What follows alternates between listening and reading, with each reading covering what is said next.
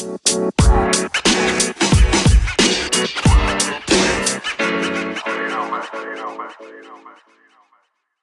this evening, Michelle. It's um, it's wonderful to chat to you, and I'm really looking forward to this conversation. And I'm not just hyping it up. Thanks for having me. I appreciate it. Awesome. Uh, just as a, a, little bit of an intro, uh, Michelle van Heerden is in the business of making science cool. Um, uh, she has a, um, a master's from CPUT and is a PhD. Uh, what's the word? PhD? Candidate. Candidate, that's the word. Um, at Stellies, you are currently taking a little bit of a break uh, because you have a, a beautiful little one. Four months, right? Four, five months? No? Four months yesterday, yeah. Yeah. Um, so uh, Michelle's taking a little bit of a break. But uh, when I heard that she was an oceanographer, I was blown away. um, uh, she, I think she played it down, and um, you know her response was, "It's not as cool as you think, but I think scientists are pretty cool." And so um, I twisted her arm a bit, and um, I asked her to come on here and chat to me about uh, some science, some interesting science stuff. And uh, so this evening, welcome, Michelle. Thank you so much for making time. I know you have a little one, um, and I know it can be challenging, uh, but thanks for making time to uh, chat to me this evening. It's wonderful to have no you. Problem. No problem. Thanks for having me. Wonderful. Uh, now, when when we were first chatting, uh, you had a really interesting story about how you actually got into um, studying oceanography. Um, why don't you share a little bit of, about that?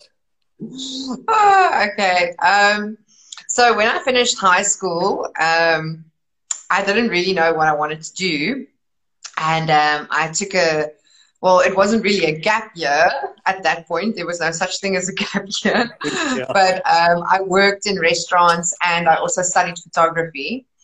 And um, then the year passed after school, and I was in my parents' front garden um, watering the garden, um, as we did in the, the, good old days when we were allowed to do that.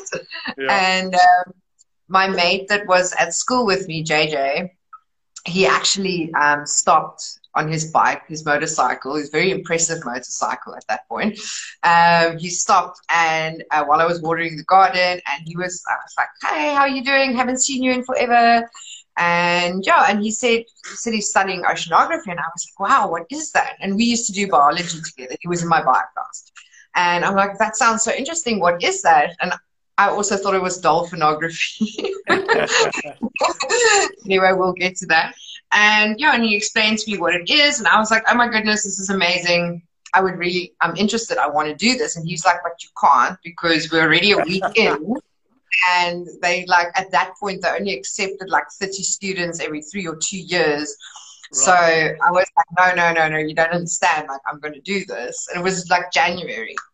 And so my mom and I hopped in the car the next morning. Wow. And we drove through to CPUT and we tracked down the head of the program, um, Conrad Sparks, at that point, now Dr. Conrad Sparks. And yeah, I sat outside his office, my mom and I, and we waited for him. And he eventually showed up. and I was like, Hi, I'm Michelle. I'm going to study oceanography. Right. And he was like, Okay, well, you're a little bit late, firstly. and right. also, you know, and then he was like, but do you have your report with you? And I'm like, yes, here it is. And he's like, but you don't have science. So the irony here is that I did not have science at school. Um, and we'll explain just now why that is so ironic. but yes, I didn't have science at school. So yeah, and he was like, but you don't have science. And I'm like, but you don't understand. Like I was a really poor student. I was lazy. We used to bunk school a lot, get up to mischief at my house because it was right opposite the school. And um, yeah, and he he was just like, but you don't have that. And I'm like, don't worry, I'll make it. And he's like, do you understand that from the 30 people that we let in, only like 10 make it with a diploma. And from that 10, probably five make it to BTech. At that point, it was BTech, it wasn't honors yet. Right. Um, and maybe one will do their masters. And I was like, okay, cool. Um, I will, I will be one of the people doing my masters. I love it. Yeah, that is ambitious. I'm like, yeah, well, you know, you're gonna have to give me a go to see if I can do this. And I kind of wore him down, and he he then he, he yeah he let me into the program, and um, I had to work really hard in my first year. Um, there was a very good balance between studying and joining, but um, yeah, and I ended up being one of the three out of our class that did our masters. Um, yeah, and then after that, I actually worked at CPUT with said head of program, and he became my colleague. And myself and him worked together. Um, we worked on his PhD, and I was the research technician on his PhD. So yeah, so we've come a long way. Listen, the, I have to say that's probably one of the most incredible stories that I've ever heard with regards to studying a particular subject. Now, there's a few things that I.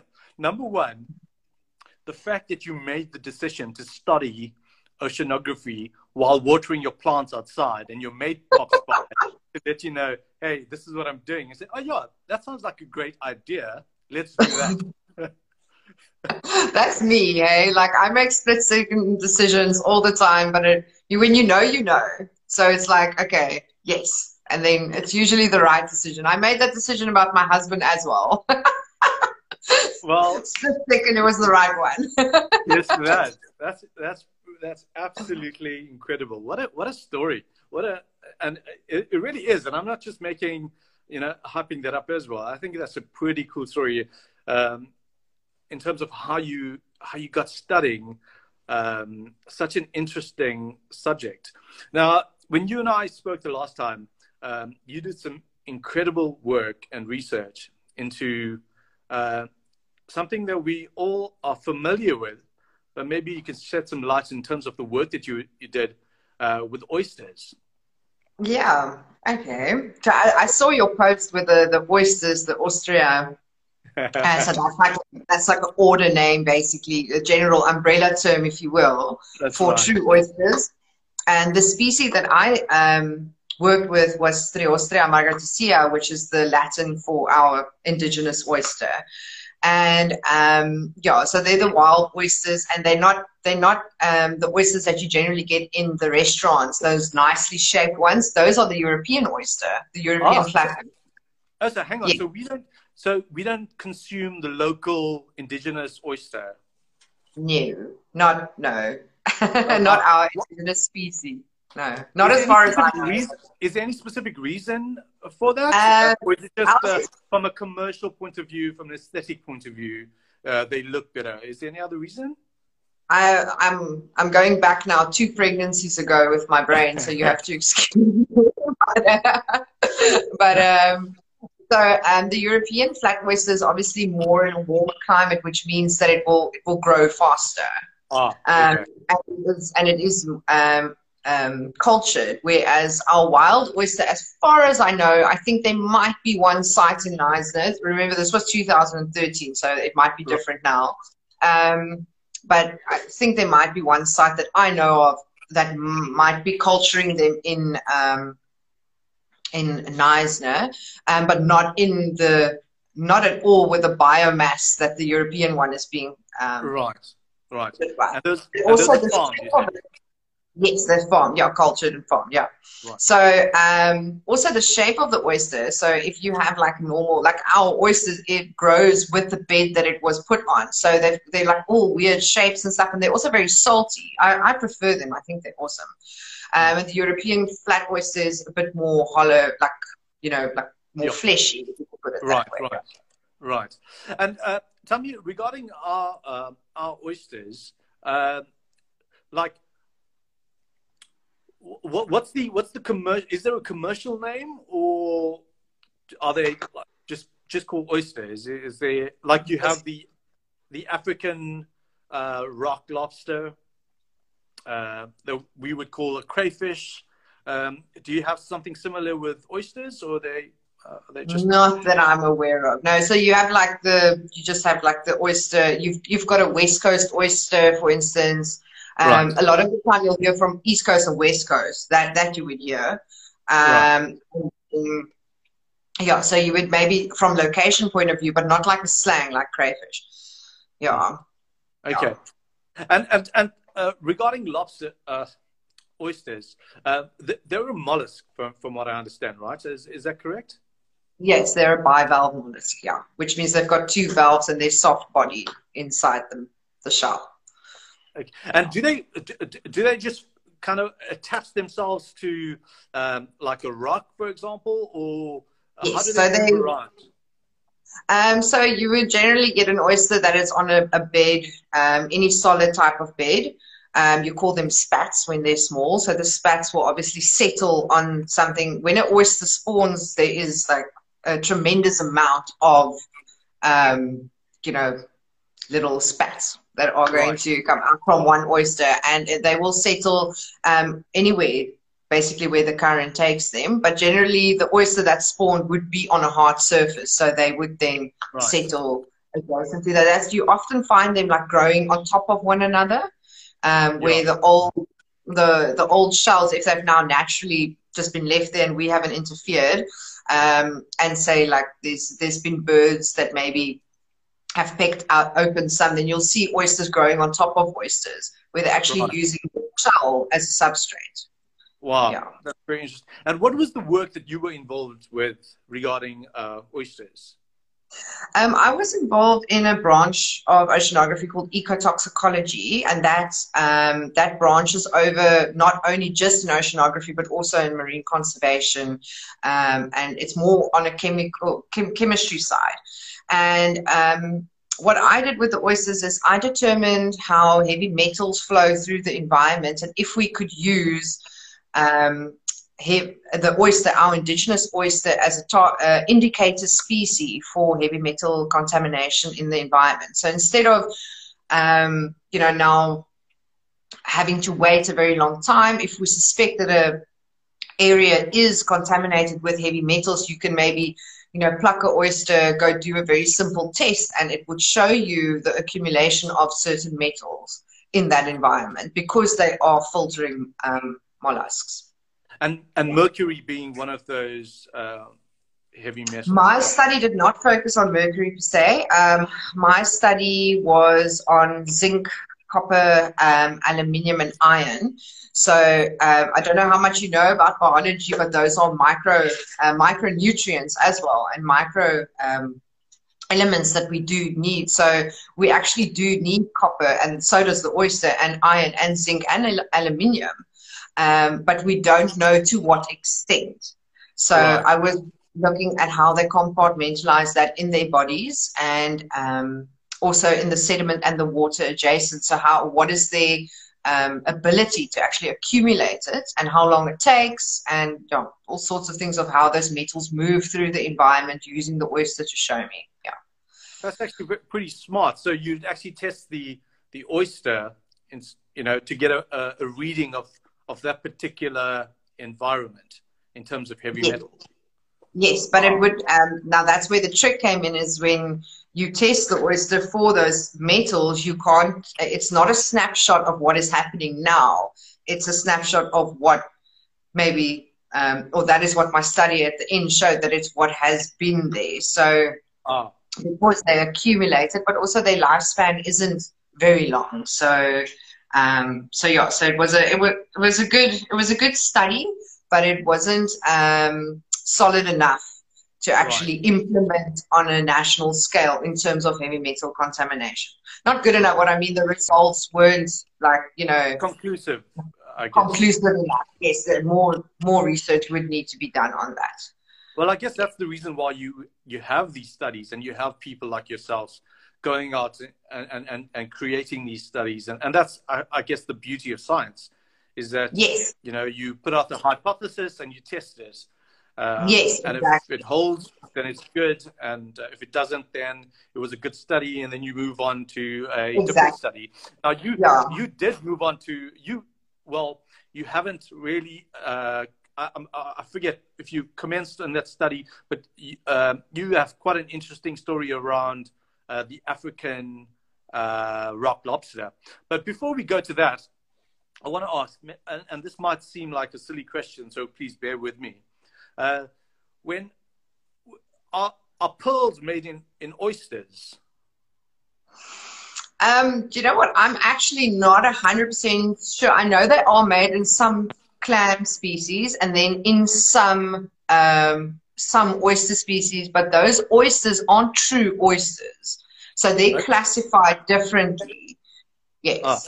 So I think they're tending more towards clams, actually. Okay. Yeah. Okay. Okay, that's That's what I think. That's not what I know. it's not, yeah. I'm not 100% sure. It's spoken like a true scientist. I like that. I really like that. Uh, just as an interesting question, um, what is how, how is an oceanographer different from, say, a, a marine biologist?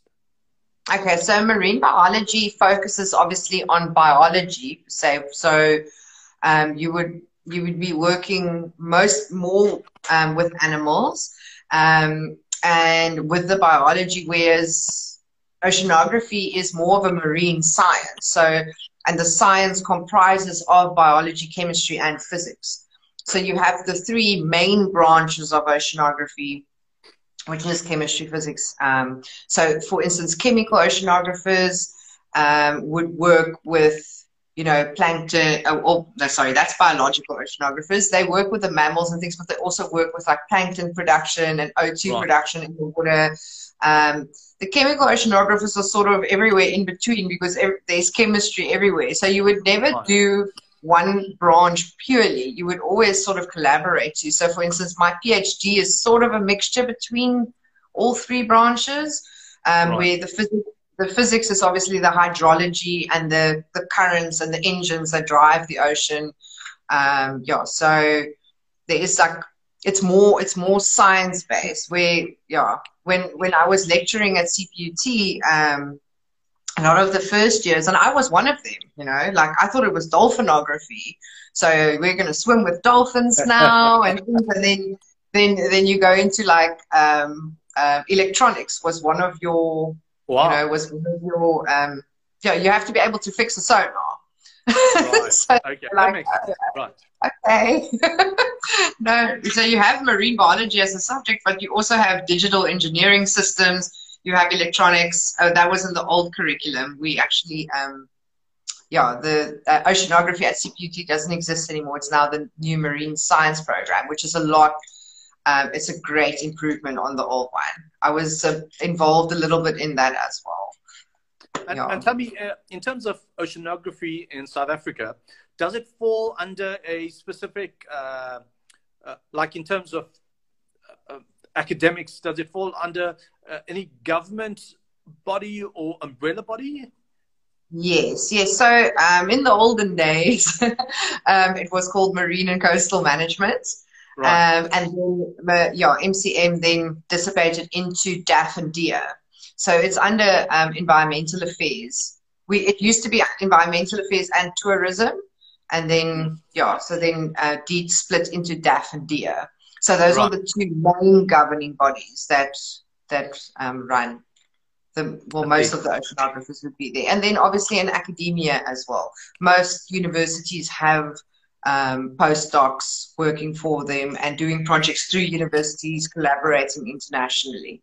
Wow, that's super interesting. Now, for your PhD uh, program or uh, your studies, um, you had like a, a, really, well, I think, a, a super fascinating, um, well, area of, of research. Um, why don't you chat to us a little bit about uh, the African rock lobster? The West Coast rock lobster. The West Coast. West Coast rock lobster. That's the one I'm working on. There, there's a South Coast rock lobster as well. Um, okay. Which is the tasty like... one? I don't know. The, the, South Coast one is bigger, uh, but I would say I prefer the West Coast one, to be quite right. honest. I might, but I might be a bit biased. um, Can you tell them apart, by the way? Yes, easily. Yeah. So the, the yeah the um, South Coast rock lobster has um, has white markings in between, and, and they they're larger, their eyes are larger, and because they're in a warmer current. So yeah. West Coast, West Coast. Yeah. yeah. So, uh, so my study comprises of working with the walkout events. We call them walkout events of the West Coast rock lobster. Um, I'm sure that you guys have seen in newspapers and stuff the mass strandings, like on the beaches where they're just covered and people are just running and looting lobster like there's no tomorrow. Um, so that is what we call a walkout event um, which is once again very inaccurately named because they don't actually walk out of the ocean, they're actually pushed out due to a low oxygen event. Um, so, what my study is hoping to do is if we can predict these events with an accuracy of one to two weeks, um, then we would be able to open the fishing quotas in those areas and put pressure in those areas to fish them before they're actually pushed out so that we don't lose so much of the resource. Um, now, I must get my numbers straight once again, two pregnancies ago. Um, but I think our TAC, I think our TAC is something between now, this is going to be very vague because I can't remember the number completely, but say between a thousand and four thousand, uh, sorry, a, yeah, a thousand and four thousand tons of lobster. So one of these walkout events can, you know, comprise of between 10 and 40,000 tons. so that's just one that it doesn't necessarily happen every year. Yeah. But you can see, like, if, if you take the totality of the resource um, and the TAC is so small in comparison with what is walking out, we're losing so, so much. So that is why, um, yeah, that's why the quotas and things have been clipped um, which is obviously not great for for us plebs that like lobster. so I'm going to try right. and hope, yeah, in in a few years' time, be able to predict that within a very, very, very accurate uh, time frame, so that we can save that resource. Now, you mentioned that uh, this phenomena happens because of uh, the lack of oxygen in the water. Yes. Yes, which is directly tied to red tide. Right. So, so, so does, uh, and of course, red tide affects um, different species as well, not just lobster, right? You, it affects fish and yes, yes, yes, yes, other sea creatures as well. Uh, and and how does that actually occur? Does it? So I'm I'm assuming that it occurs in pockets or or specific areas. Yes. Um, and and in terms of red tide, how does that uh, sap out the oxygen? How how does that whole thing happen? Okay, so like very very condensed because I can talk yes. to you about that for like five hours, so I won't. You'll fall asleep. um, um, we have uh, something in the ocean called upwelling, and upwelling is um, usually in the winter months when we have strong winds on the surface current, and then that triggers a churning of the water. So all the nutrients that are lying at the bottom of um, the ocean due to um, decomposition of um, different animals yeah. and species then gets churned upwards and the nutrients are then released. So what happens is plankton is there are plankton, different plankton species, uh, but these are specific ones, um, dinoflagellates, and they are then on top of the water. And what happens is these nutrients get absorbed too quickly. So they're just like munching on these nutrients. And then they, they start producing a toxin, so which shortens their lifespan. Wow. And they, they die in masses because there's obviously quite a bit of plankton, seeing that almost 70% of our oxygen comes from them. So um, then a lot of them die. And as they uh, decompose and they sort of like fall down to the ocean floor, they you can imagine that they're forming like a, a curtain because as right. they die, they're absorbing oxygen and releasing carbon dioxide because wow. that's part of the decomposition process. Yes. So when they do that, they they're uh, making this curtain, and if it's in a low um, mixing area where the water is not being churned or where the hydrology um, is in a bay-like area, then that can then create a curtain that is pushed out with the tides. So if animals are trapped on the wrong side of that curtain and they've got their little sensors, and then they turn around, they try and go back, and they're like, no, no oxygen there. I have to turn around and go the other way. Then they actually get pushed out. Um, and wow. if the mix properly, then they won't go back in, basically. That's pretty incredible. Wow. And and uh, and, and you can't really see it. So if you, you is it it's it's not visible, right? Uh, like this phenomena that's that's happening. Mm, uh, no, you wouldn't be able you wouldn't be able to see the low oxygen event, but you would be able to see um, the red tide.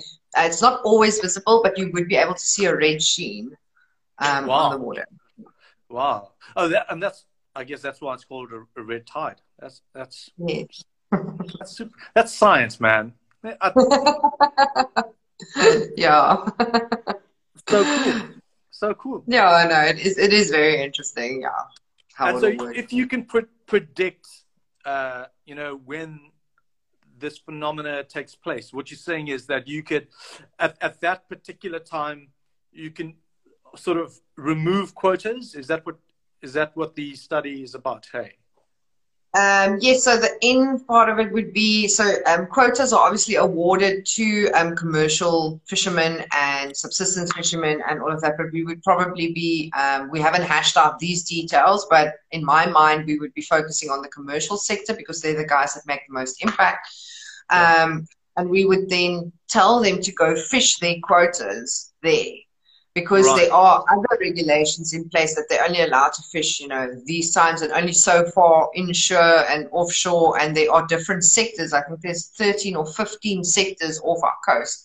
Right. So they only allowed, they're only like awarded um, certain areas. So if we can then open the pressure, they, they still only get their quota, but if they quota in one go, then you know, then they got it. So then they can leave the rest.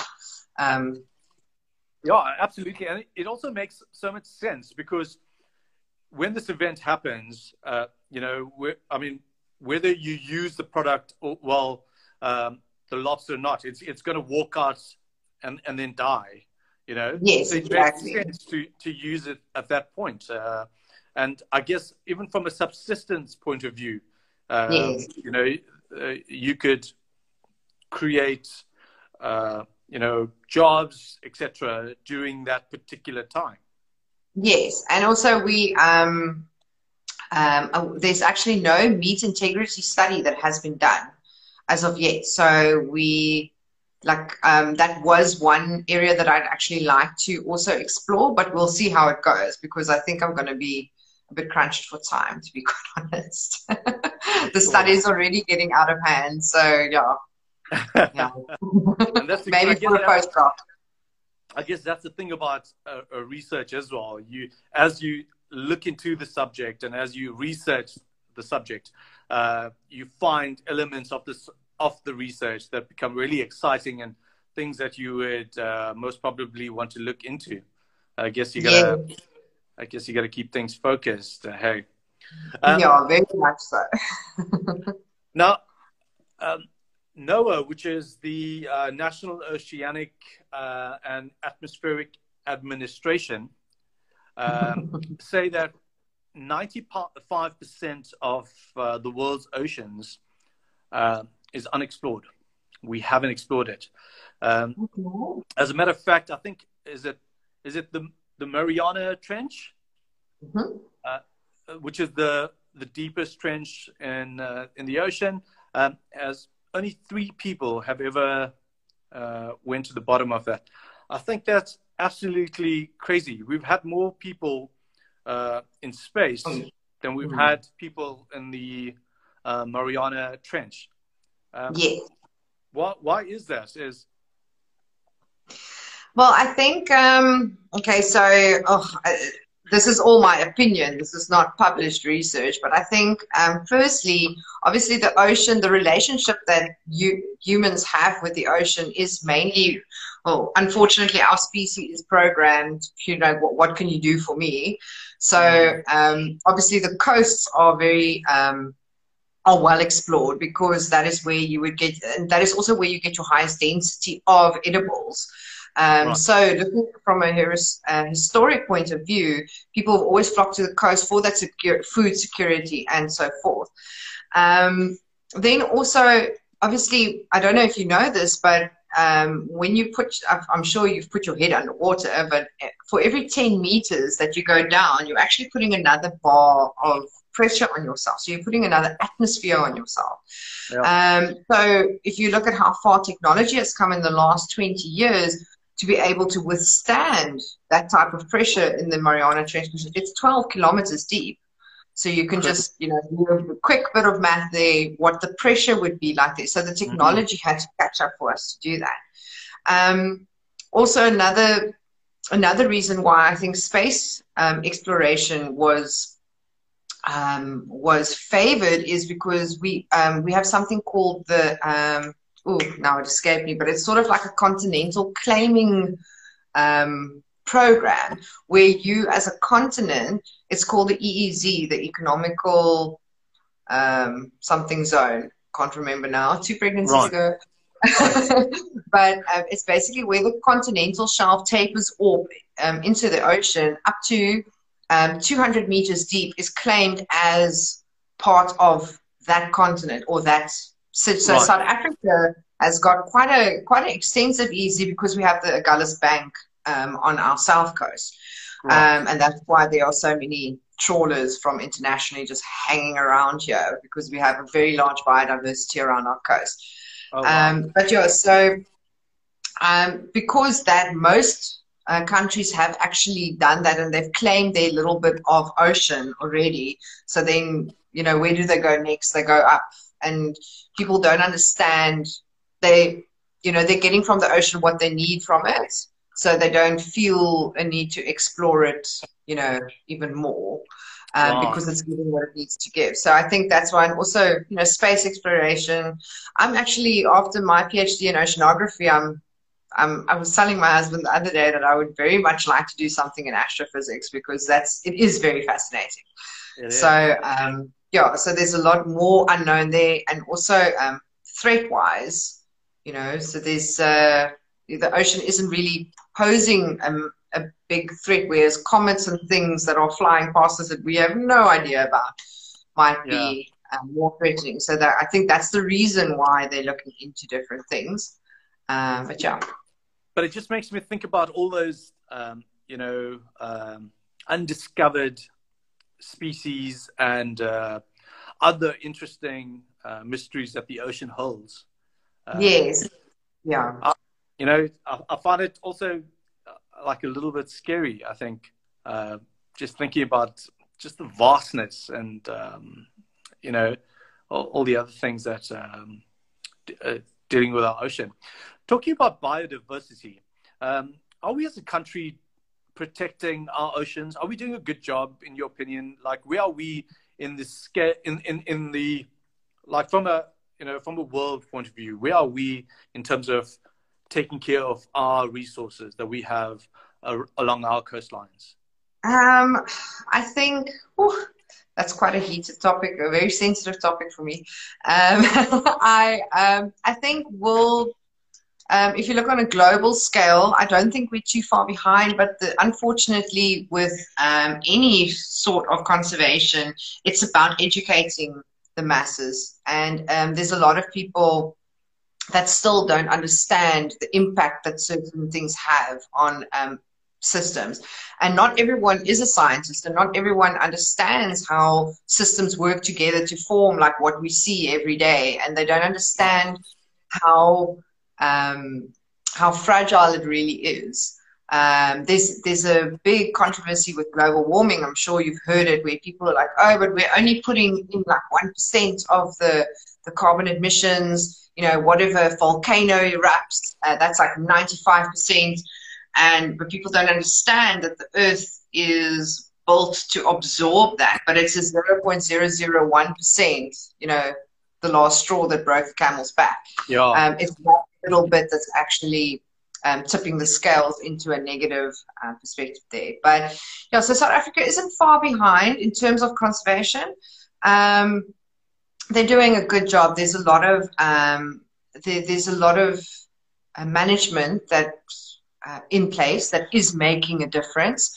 The problem, I just think, is people on the ground. Um, we have a lot of we have a lot of coastline, and there just aren't yeah. enough people patrolling um, because there are too many people taking chances. Not oh. South Africans necessarily. Yeah. Um, so yeah, there's uh, there's always more that can be done. Uh, but we're not. We we are still fighting the good fight, and we'll continue fighting it as long as we can. But um, educating the masses is is something that really does need to be done. Yeah. When I think about uh, like sharks, for example, I think so much work has been done to uh, you know shine a spotlight on on sharks. You know, uh, it's just incredible. Um, I, I, I can remember watching so many documentaries um, that that were shot along uh, South African coastlines, uh, especially around the Great White and that. Uh, yes. super interesting. Um, and I think the same with uh, seals as well. I think uh, yes. a lot of work has been done um, around those species. Hey. Yes, yes, yes. There are. There is a there is a lot of research going in um, on in South Africa, um, and there is a lot of international input as well. So we're not we're not doing poorly in terms of research. I just think that you know, um, it's not it's not the researchers that are going to chuck a paper on the beach. Yeah. Um, unfortunately, yeah. so yeah. we need to we need to um, educate people properly to to actually make a difference. That's incredible. Um, I'm sure you've seen, but uh, over this past, I think, uh, week and a half, or was it two weeks now? Um, oh, the Mauritius Yeah, the Japanese ship that uh, ran aground in uh, on the coral in Mauritius devastating. Yes, very much so. you as a scientist, I'm sure that hits like especially home. Uh, yes. Know, the oil slicks and, and, and that sort of thing. It was just horrendous, right? Yes, no, it's it's not it's not nice to see, but yeah, I understand. I also understand it's a balance. We do need oil to, you know, go. But yeah, when something like that happens, it does really hit home. What do you think the impact in terms of years? Um, what do you think the impact of that ship running aground in uh, Mauritius will do for that particular area? Mm, well, immediate impact would be obviously um, the composition of the water is going to change. Um, the density of the water changes, so the pen- penetration of the light in the water is different, which means that species, you know, are um, like fish would be confused because wow. they work on a diurnal um, uh, cycle and they wouldn't be able to know when it's dark and when it's light because it's dark all the time now. So they don't wow. come up to feed, so they die. So there's a lot of species that will die um, because of it. Their biodiversity, their coral's going to get hurt. Any sedimentary animal um, that cannot move is, is going to get really hurt by that, unfortunately. Sure. Yeah. And of, and of course, from a commercial point of view as well, uh, a large part of um, Mauritius uh, GDP comes from tourism, which is going to be yeah. dramatically impacted as well. So sad to see. Yes, there is a there is a university there, so there is. Um, I'm almost sure they have an oceanographic institute there. I haven't been to Mauritius myself, um, but I think that you know, if if I were them, I would create this opportunity, especially if the international travel bans have been lifted, to get people in, volunteers to come and help with um, cleaning it up um, and relocating species and things. And that could also be, that, that could serve as a source of income as well. Mm. There's a lot of people now, um, the new, the younger generation, which is very heartening to see, is that there are people that are really like, you know, eco warriors and they travel um, and they they go to places and they build houses and they clean up beaches and yeah. you know they're, they're, trying to make a difference. So with disasters like these, um, I would urge the universities there to get a call out um, via their students for people to yeah. come and volunteer and help clean up. Yeah, hmm. just to echo your point, I think it's super interesting that um, we we are finding with millennials, you know, um, really sort of stepping up to the plate in terms of taking responsibility, uh, mm. you know, uh, for the welfare of, of, of, this planet, you know. Um, I think of, uh, what's that young girl's name from? Um, Greta. Greta, you know, like uh, Greta and a whole bunch of other young people really just stepping up to the plate and saying, you know, it's our it's our future, or you know, we we're going to take responsibility, even if you old guys, um, you know, put your head in the sand and uh, sort of ignore yeah. stuff, you know. Yeah, something. Uh, sometimes it's um, sometimes we need Gretas, um, but in the in at the end of the day, what we do need is for everyone to understand that there's a balance. You know, there's yeah. a give and there's a take, and it's very important for everyone to understand that we need to take what we need and not what we want. Because um, if everyone could just adhere to that, we'd already be in a much better position. Um, also, just making small lifestyle um, style changes. You know, just drop the plastic bag. Just try. I mean, I'm I'm guilty. I still sometimes forget the bag because I'm running after a two year old and a four month old, and yeah. I forget it, and then I feel guilty. And yeah, so but we are, you know, just focusing on one thing at a time and just making small changes, and all the small changes will will pay off at the end of the day. Yeah, I think the interesting thing that I find, especially with shopping bags and the whole eco challenge or the whole eco warrior thing, is that um, in order to change behavior in people, it's very difficult to do it if you shame them. You know, shaming someone into changing their behavior is not a sustainable solution for me. Um, what I find is education is the most important thing. It's a great driver. And in a sense, you've got to package it in a way that someone like me who's selfish sees the benefit of being responsible for that particular uh, commodity or uh, environment, etc., etc. You know, we can put a whole bunch of things under those categories. But yeah. I think that's the way to do it. I think if we shame people, um, people just you know get upset and you know sort of block it out. Yes, no, that's hundred percent true. Definitely.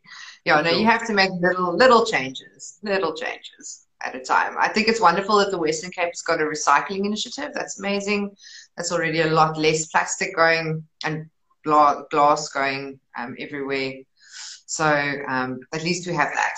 So, yeah, and I think I, I mean, with me being in the clothing sector, you know, there's also some really, really interesting things happening in the cl- clothing sector with uh, recycled plastic from oceans, etc.